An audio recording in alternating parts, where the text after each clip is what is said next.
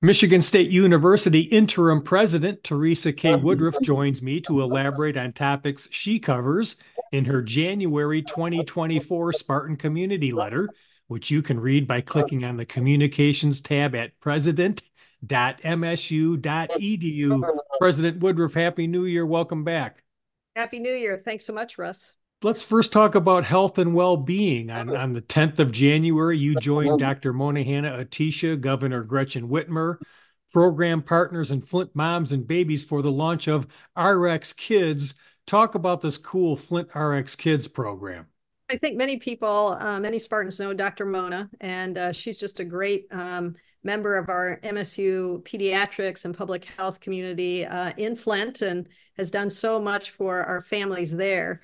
And uh, what she's always said is she wanted to prescribe away poverty. And uh, so that's been a long-standing quest for her. And so um, together, MSU, the state of Michigan, and many donors, including CS Mott and Doris Duke and a lot of others, have come together to give her that opportunity to prescribe away, or as she says, prescribe away um, poverty.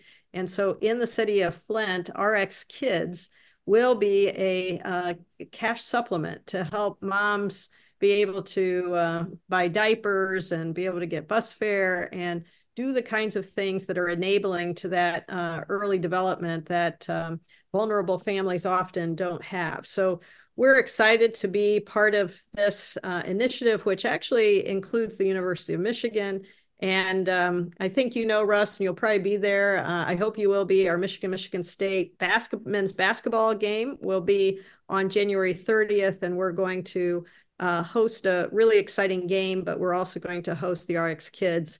And there are probably going to be a few babies around, so that'll be a lot of fun to have them in their Spartan onesies. And uh, it's an exciting time uh, to see uh, this kind of impact that can happen when the state and uh, uh, a university like ours can really come together and make a difference in the lives of, of kids. And I especially think it's exciting for you as a researcher that because you uh, research reproductive science.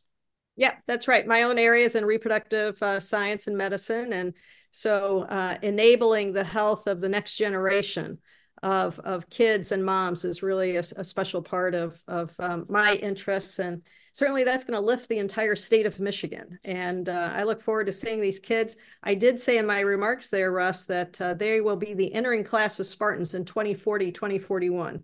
So I have a letter that I have written to my future self, whoever that president is at that time, uh, to admit and welcome these uh, kids into our Spartan family.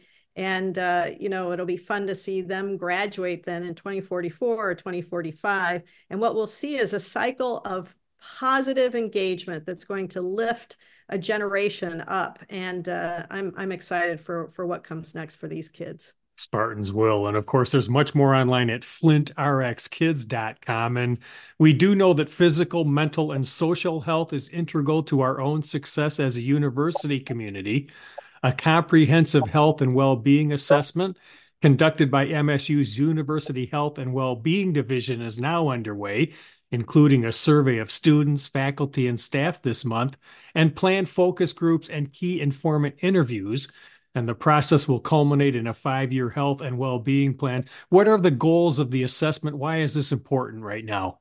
You know, it's really critical that we understand our community's needs and interests as they continue to evolve. And so, you know, I've always been been a big tent person, and always, uh, I, I, you know, Russ, I think I've said to you in the past, I never learn anything talking to myself. So um, we've been um, very much about the business of this university by integrating the, the totality of the university's voice.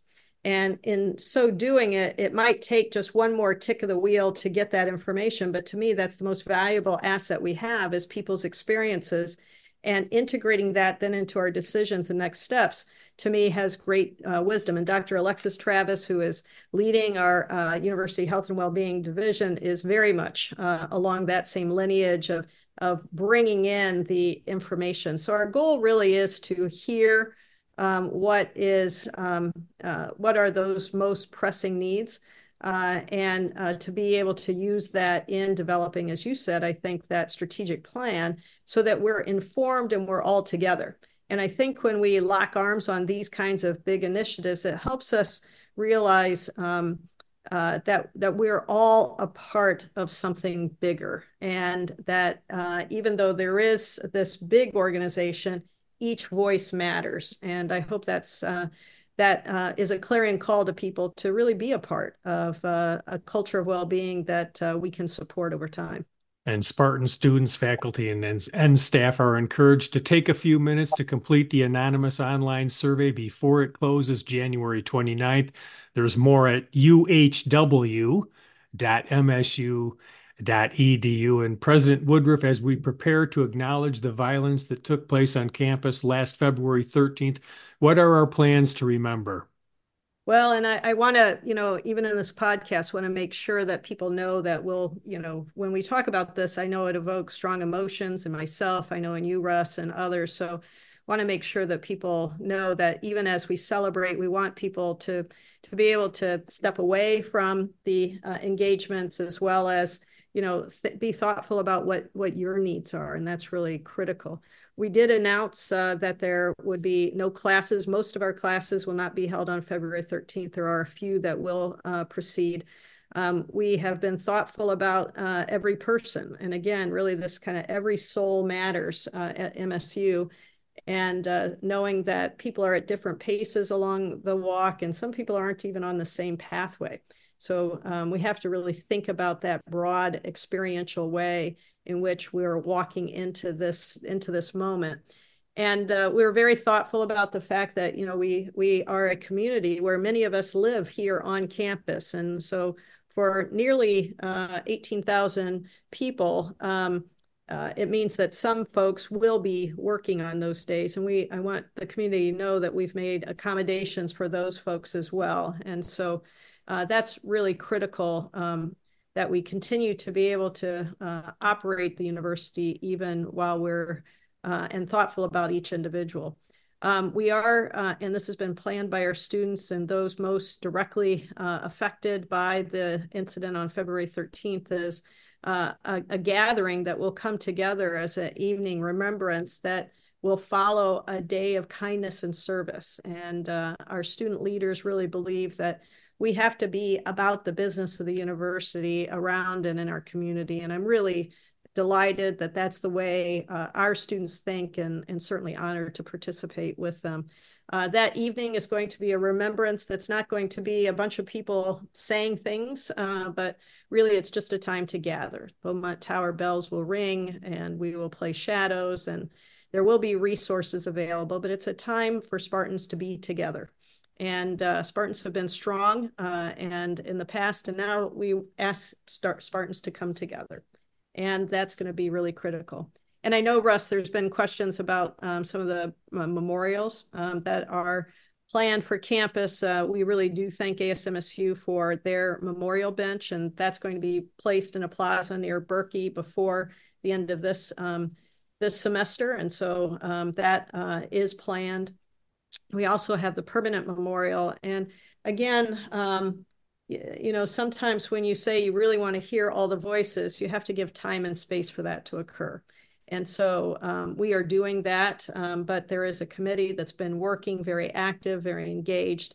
Uh, and I'm very pleased with the progress. And I think we'll have a, a memorial and an artist that will be engaged with us uh, over the uh, the summer and the fall. And and by the spring of next year, our, our second anniversary, there will be an opportunity for us to all gather together again in some way around that permanent memorial. So we're, we're being thoughtful in every way we can to support all Spartans and, and provide the ways in which we can we can walk uh, together forward. Yes, yes. And uh, January is Stalking Awareness Month, and it's an imperative that we acknowledge this too. That's right. And, you know, it is on uh, at this time uh, that we think about the ways in which uh, MSU and our history and our present um, continues to be uh, that which we hope uh, uh, can be healing to um, survivors of, um, of, of past crimes and sexual abuses in a variety of different settings. And uh, we also want to highlight that the Stalking Awareness Month is is something that sometimes fades uh, into the corners, and uh, we don't think about it as as something as as uh, as traumatic and dangerous. And in fact, these can be uh, criminal acts. So um, we are highlighting that to make sure that it isn't uh, held in the shadows and and want to continue to give supportive resources um, to those who are survivors. And um, I think many people know about our Center for Survivors, and of course, the support more at msu.edu is an important resource for for folks. And I know you were pleased when recently MSU was named a voter friendly campus. What, what do you like about the MSU Votes initiative? Well, it's a really uh, critical part of giving voice and taking action. And certainly, as we think back, my first letter to campus this fall really was an affirmation of our freedom of speech and expression. And uh, that was critical because there are places where this is not valued.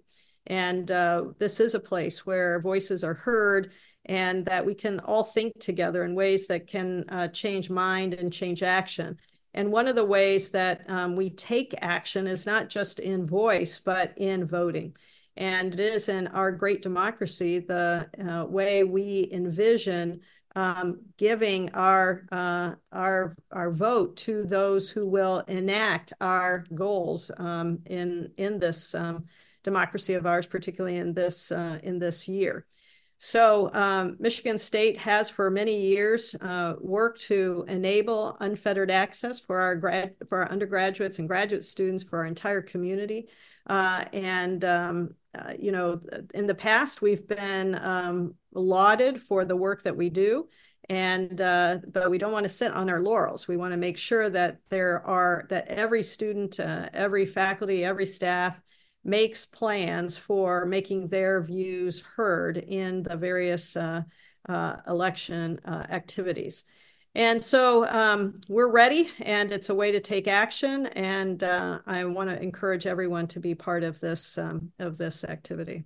And in another example of Spartans will, MSU rose to the number one spot for service learning among among public four-year institutions in the U.S. News and World Report's 2024 Best College Rankings.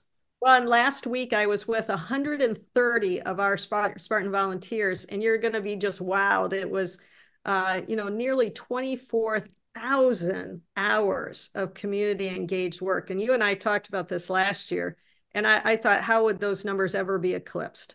And uh, we really are a place where our students believe in service and, uh, you know, as we think uh, to spring break uh, coming up, as everybody knows, early, late in February, but early, it seems in this uh, in this calendar year, many of our students uh, don't go to Cancun and they're not partying, uh, you know, on the beach. They're actually doing work and volunteering their time.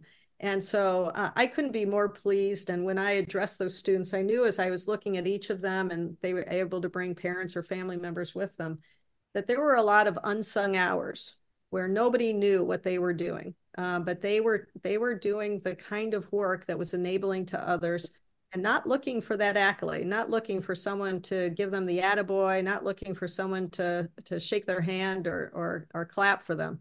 They were doing it because it was meaningful to them. And that to me is what being a Spartan is all about.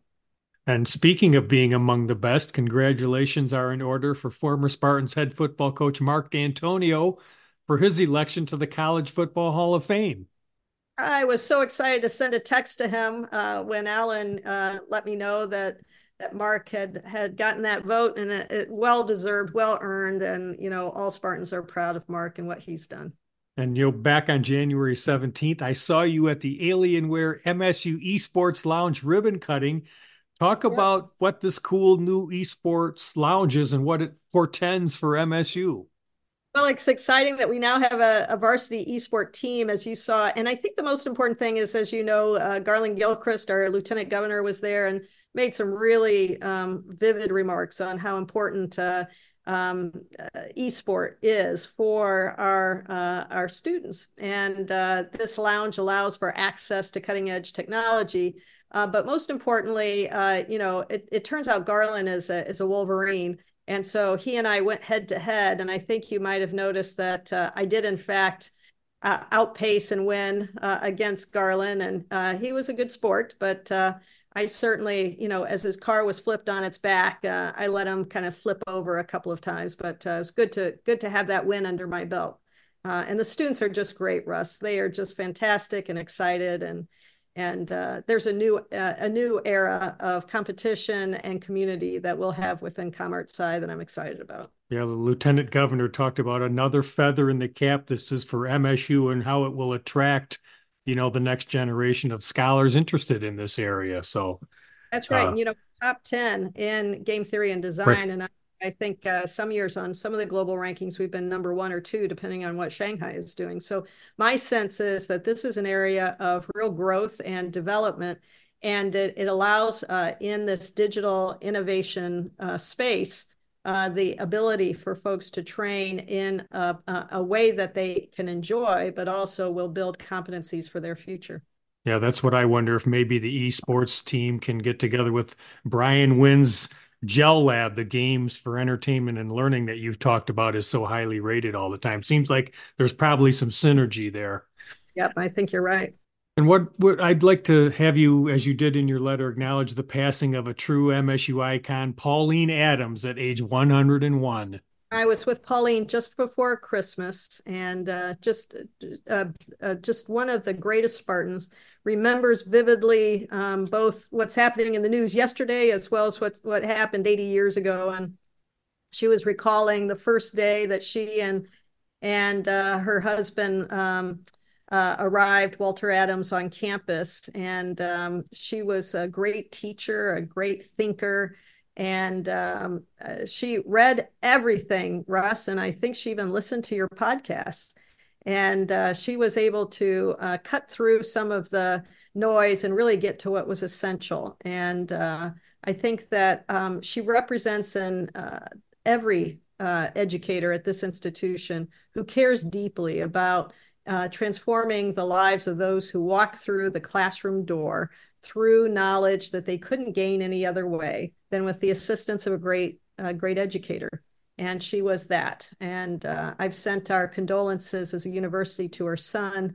And uh, you know, we we look forward to celebrating Pauline um, and uh, give tribute to her uh, over time. Yes, rest in peace, Mrs. Adams. And Teresa, it's not in this particular letter, but I'd love to have you give us an update on the Engineering and Digital Innovation Center project and how important that is. Oh, well, thank you for asking. It's the thing I love talking about most, you may know. But uh, Engineering Digital Innovation Center, or EDIC, EDIC, is a, uh, a center that will, I think, uh, bridge uh, where we are today in engineering to the broadening of the um, digital innovation frontiers um, that involves not just computer science and engineering sciences, but also um, the humanities and social science. So as we continue to build out areas of artificial intelligence, we need genuine intelligence. So EDIC includes both AI and I like to say GI. And uh, so it's going to bring uh, together folks for that digital future that um, uh, needs um, different perspectives on the technology and the way that technology is going to be communicated and enabled. So that's what EDIC really envelops. And we were really pleased that the state of Michigan uh, gave us um, and really believes in what we're doing $30 million toward the EDIC program. We're working with them again this year on additional funding structures but we expect to recruit uh, 1,500 new students, about 100 new faculty, uh, and the synergy between engineering and digital innovation is uh, is is critical. And uh, we've developed a, a new uh, engineering tech degree that will allow students to come from two-year colleges to four-year colleges that are going to open up um, and allow for more inclusivity of folks who thought they were precluded from being in this space. The 21st century needs a 21st century workforce. And we can't work in the ways of the past. We have to work in the ways of the future. And I'm convinced that if we get EDIC right, where in fact, instead of you going to a college, the colleges come to you uh, so that you can learn within this new enriched and, and uh, difference making environment, we're going to transform education across not only the Big Ten, but the, uh, the rest of the, of the nation. And I'm excited for what comes next. Uh, and this is going to allow us to maintain and develop excellence and in a whole range of different um, opportunities. And so, EDIC, Engineering Digital Innovation Center, our top priority as a university. And I'm looking forward to uh, passing that baton on to Kevin Guskiewicz as he comes in as, as president on the 4th of March. Well, President Woodruff, thanks again for this update on all things MSU today. Before I let you go, as as you do head into your final few weeks as interim president, what are you reflecting on and, and working on? Well, uh, I'm working on EDIC. Um, so yeah. I've, been, uh, I've, been, talking with every legislature, every every legislator. Uh, I've been talking with a lot of our business partners and and how important it is that um, we continue to maintain leadership and, and develop new strategies in this area. So um, you know, there's no lame in this duck. Uh, so we are, are moving ahead, advancing the mission of the institution and making sure that uh, the promises of uh, transformative education continue to be lived out in, in the life of every Spartan. Spartans will. Well, President Woodruff, thanks again for joining me. Thank you, Russ. That's Michigan State University Interim President Teresa K. Woodruff elaborating on topics she covers in her January 2024 Spartan Community Letter, which you can read by clicking on the Communications tab at president.msu.edu. And I'm Russ White. This is MSU Today.